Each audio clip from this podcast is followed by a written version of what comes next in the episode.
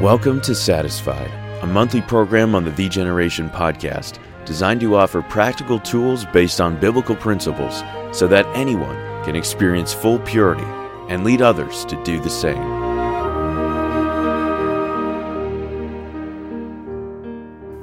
Hello and welcome back to the Satisfied program here on the Thee Generation podcast. Thrilled to have you back, and we're about to start into a new series. But first, let me just give you an update with where we're at on the Cord app. We've had more and more interest in this, and and again, I'm really excited about how things are going.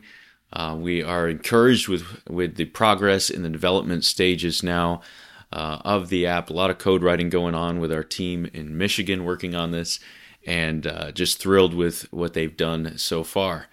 Our landing page has also been updated, and uh, so you can see that with the new logo and fonts and a promo video, even um, by searching uh, the cord.app. Put that into your browser, the cord.app, and uh, that will route you to our landing page, and uh, you'll be able to watch that video. Appreciate a help help from a friend of mine, Will, who flew all the way here to Greenville just to help uh, helped me put together this video. And uh, so it just kind of gives the heart behind the Cord app and and just explains the need a little bit. So maybe take a look at that and uh, send that to people you know. Send it, send a link of that to your pastor or others that you think might be interested in this. We definitely want to hit the ground running with this thing. So get information out now and allow others to be a part of what God wants to do through this app. We are still looking for a release time this fall uh, October, November. I'll be honest, I've got a goal to have it published on the on the app stores by the Youth Summit this year, the Generation Youth Summit.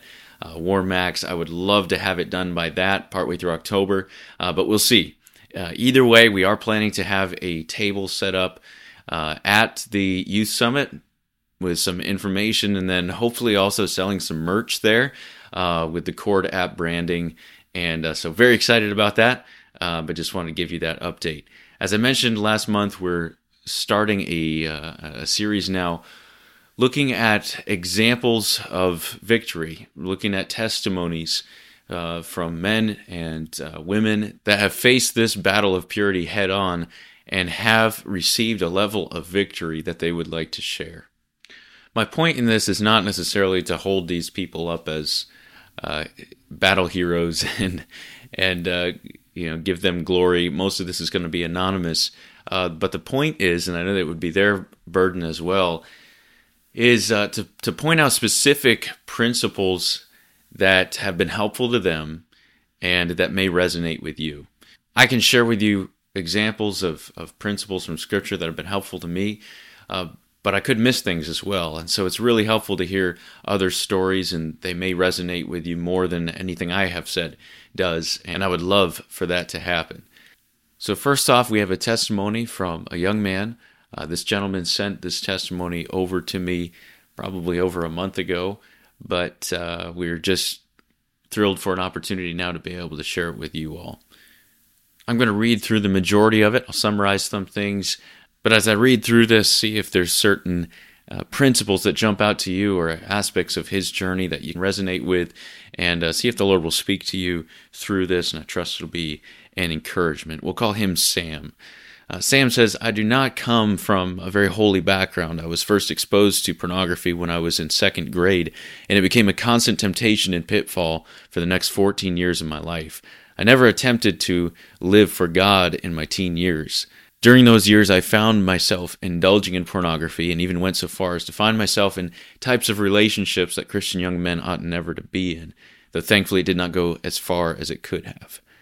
I surrendered my life to the Lord in December 2015, right before I turned 21, though I was saved around the age of five.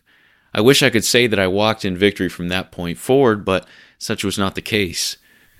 Due to my background, I had temptations to meditate uh, both on images of people and memories of people. And I say none of this to glory in my shame, but those memories definitely provided the greatest temptation. I didn't just battle with the physical side of defeat, but also the physical amplified by emotional. For years I struggled with self gratification, and after the first year after my surrender life, I fell into viewing issues again before getting right about it in the spring of 2017. Though that particular sin was behind me now, my mind and actions were still far from pure. As I learned about the spirit filled life, I learned how to receive victory when I wanted it. Though unfortunately, it seemed I found myself wanting defeat more than victory. I knew that I could get my pleasure, wallow in my shame for a period of time, and come back to Jesus after I got sick of my sin. Sam says many times people who struggle most deeply with these types of issues come from difficult family situations, distant dads, distracted moms, tensions, and fighting in the home. A lack of love and closeness. On a superficial level, sexual sin salves those painful wounds, though it deceitfully gouges them deeper. He says, As time went on, I found myself thinking of the kind of family I would want to have, the kind of home I would want my children to grow up in. Would I want them to have a home filled with envy, strife, sexual sin, division, and drunkenness like I had? Or would I want them to have a home filled with love, joy, peace, patience, gentleness, and unity? It was during this time that I came across the Satisfied podcast for the first time. After I listened to it, I opened my Bible to the book of Galatians. I read some words that I'm sure are familiar to us. It says, Now the works of the flesh are manifest, which are these adultery, fornication, uncleanness, lasciviousness, idolatry, etc. And Sam thought, wow, that sounds like my home growing up. Then I read the next few verses, he says, But the fruit of the Spirit is love, joy, peace, long suffering, gentleness, goodness, faith, meekness, temperance. Against such there is no law. But then Sam continued and read this Be not deceived, God is not mocked. For whatsoever a man soweth, that shall he also reap. For he that soweth to his flesh shall of the flesh reap corruption, but he that soweth to the Spirit shall of the Spirit reap life everlasting. The Holy Spirit took those words and shot them like an arrow through my heart, Sam says. I suddenly realized that my sin was costing me. The very home I craved so deeply for my future family was being driven away by my sexual sin. Think of the home you want your kids to grow up in. Is the cost worth it? Sam concludes by saying, I testify to you that Jesus offers a complete and free victory by his own resurrection life flowing through you.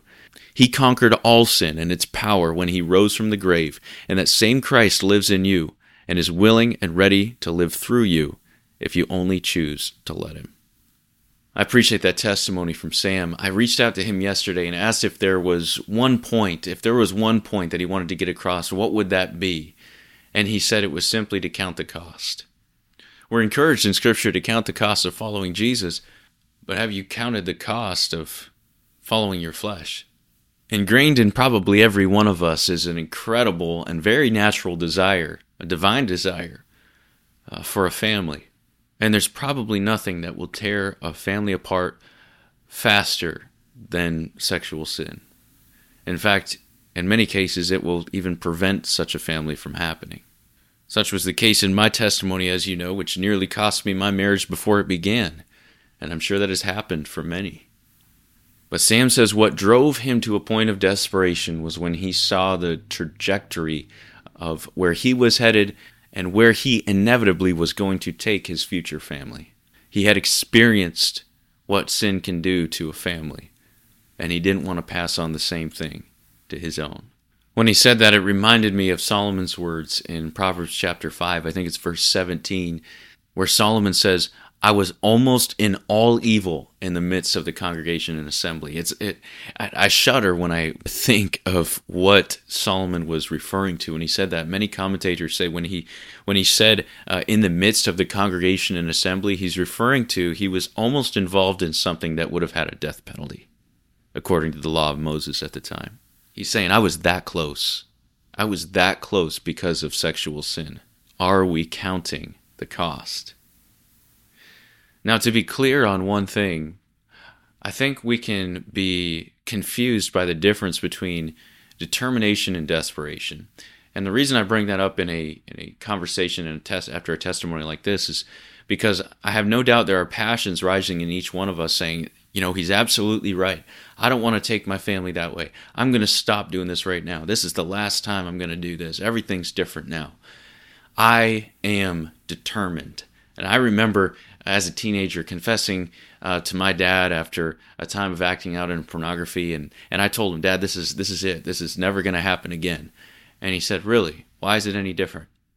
And it kind of took me by surprise, kind of like, well, why does it matter why? I'm just not going to do it anymore.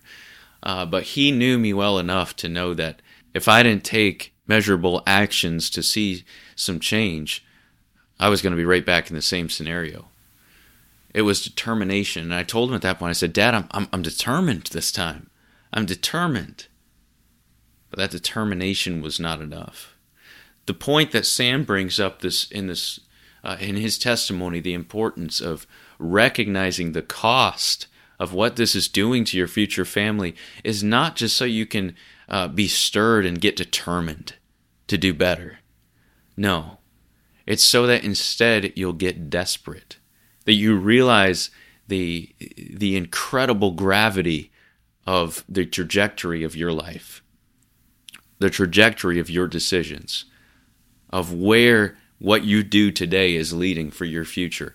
It is a scary, scary thought, and a thought that should lead you to your knees in absolute desperation before Jesus. You see, determination is not the answer. Desperation is not even the answer, but it leads you to the answer, who is Jesus Christ. I think this is a theme that we'll see throughout this series and the different testimonies that we have of a point many times at which God had to bring someone to rock bottom just to instill desperation in them, to have them turn back to Jesus for help. So at this moment, if the Lord is convicting you of sin in your life that you know is going to affect your family in the future, and you want so badly to do something about that right now, then would you get on your knees before the Lord and get desperate? Spend some time with Him. Say, Jesus, I want change, but I can't do it. No amount of my determination is what's going to do it. I need you. Will you show me the next step and take me there? Will you jump in this journey and walk me to where I need to be? And by yielding to Him and the Holy Spirit's leading now and day by day and week by week, you are sowing to the Spirit and ensuring that you will reap the fruit of the Spirit in your own life and in your family. Well, I appreciate that testimony from Sam. And let me just say that I would love to hear more testimonies from those in our audience. And you may not feel uh, adequate to share such a testimony because you say, well, I, man, I'm not. I haven't arrived yet. I'm not perfect yet. Uh, maybe someday, but uh, I'm not there yet.